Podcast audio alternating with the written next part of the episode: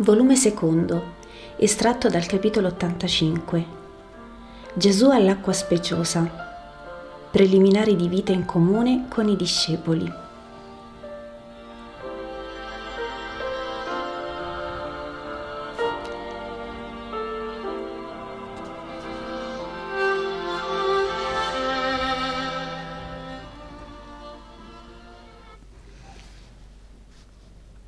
Se si paragona questa bassa e rustica casetta alla casa di Betania, certo è un ovile, come dice Lazzaro.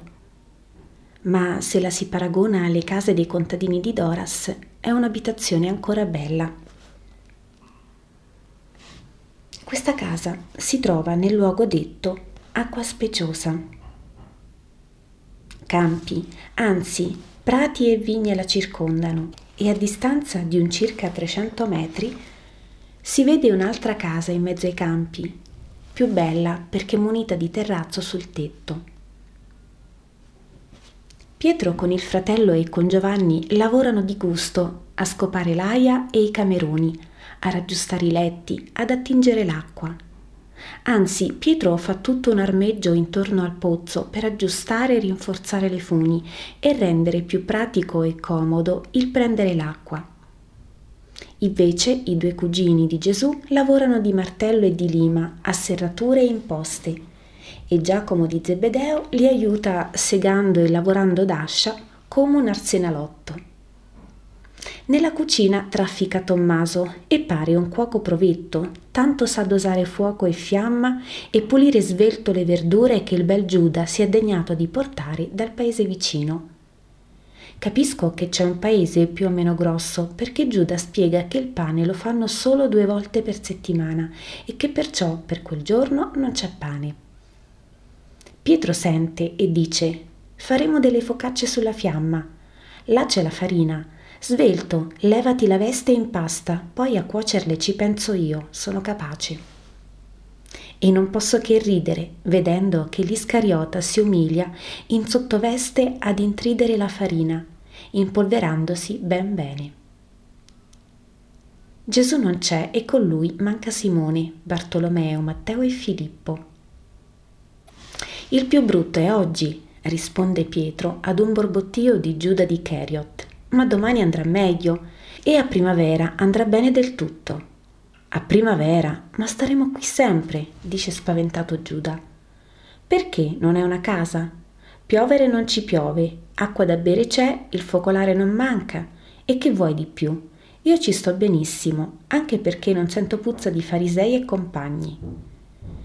Pietro, andiamo a ritirare le reti, dice Andrea, e trascina via il fratello prima che incominci una diatriba fra lui e l'Iscariota. Quell'uomo non mi può vedere, esclama Giuda. No, non lo puoi dire. È così schietto con tutti, ma è buono. Sei tu che sei sempre malcontento, risponde Tommaso, che invece ha sempre un ottimo umore. È che io credevo altra cosa.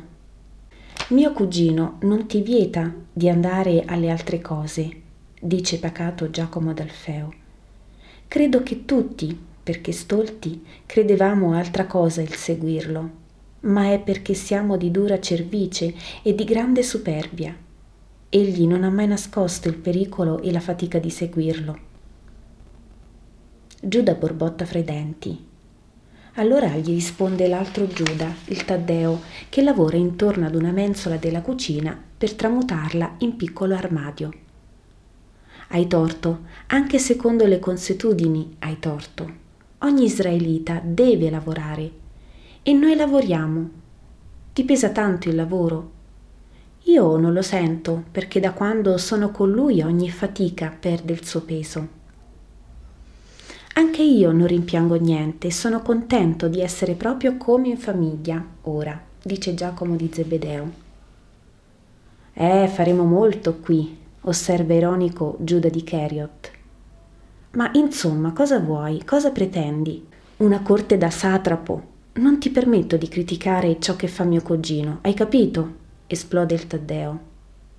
Taci, fratello, Gesù non vuole queste dispute. Parliamo il meno possibile e facciamo il più possibile, sarà meglio per tutti. D'altronde, se lui non riesce a mutare i cuori, puoi sperarlo tu con le tue parole? dice Giacomo d'Alfeo. Il cuore che non muta è il mio, vero? chiede l'Iscariota aggressivo.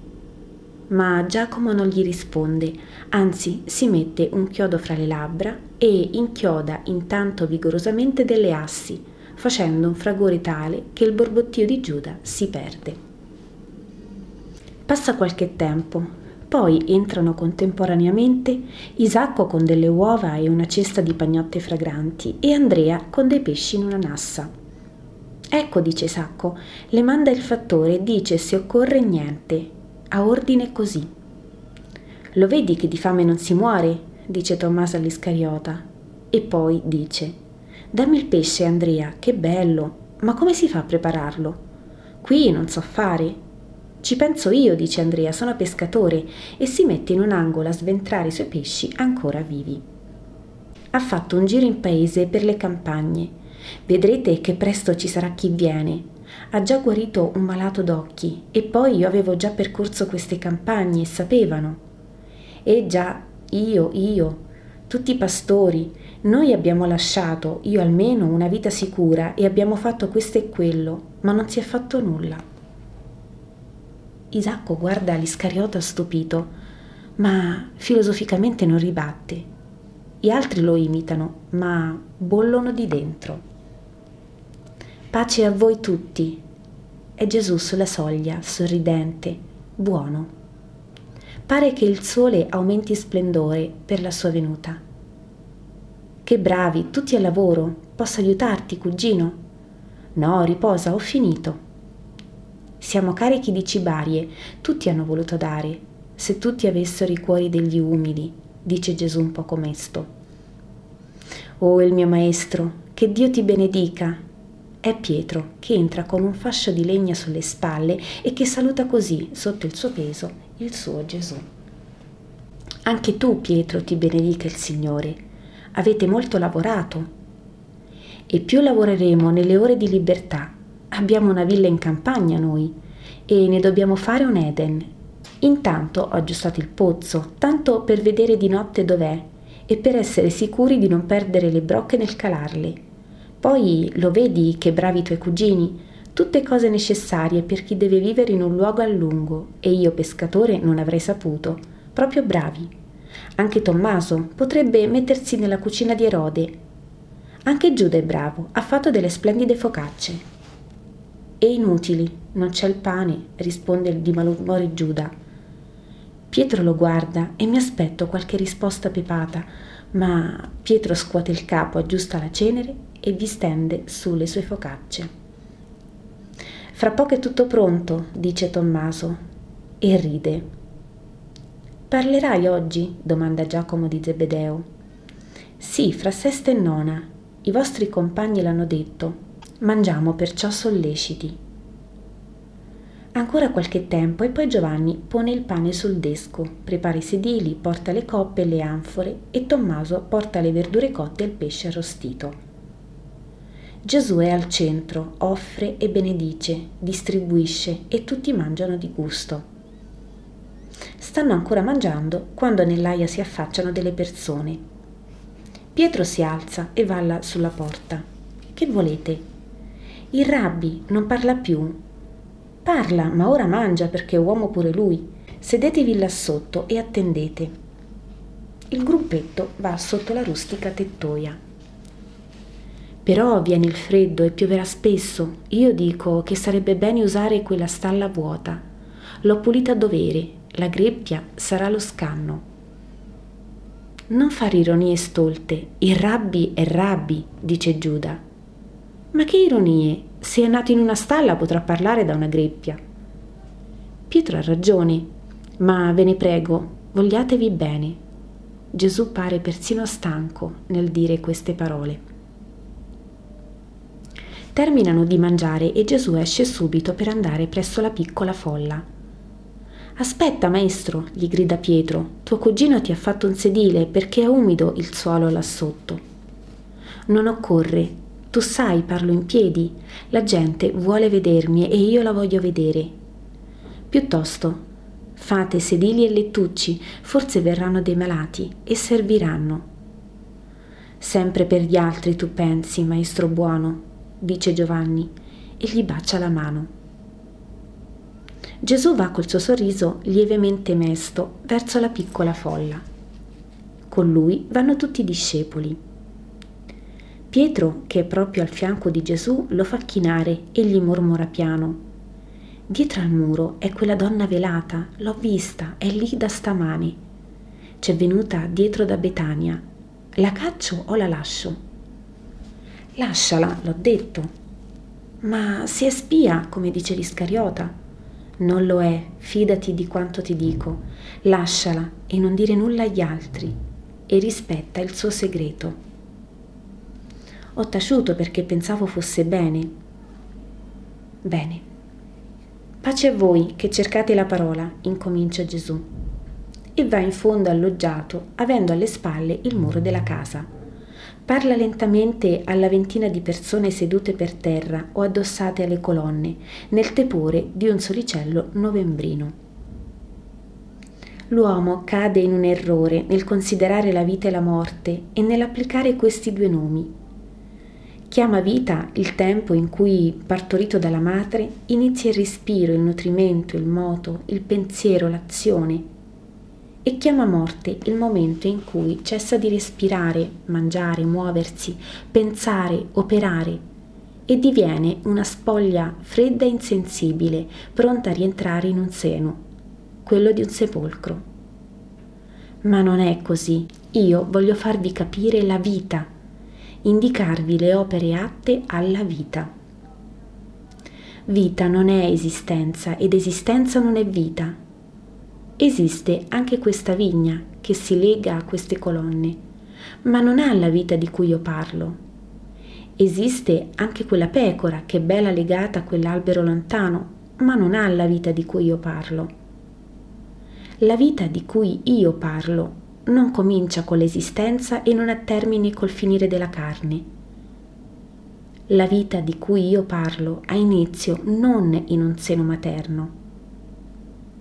Ha inizio quando dal pensiero di Dio nasce creata un'anima per abitare una carne. Ha termine quando il peccato la uccide.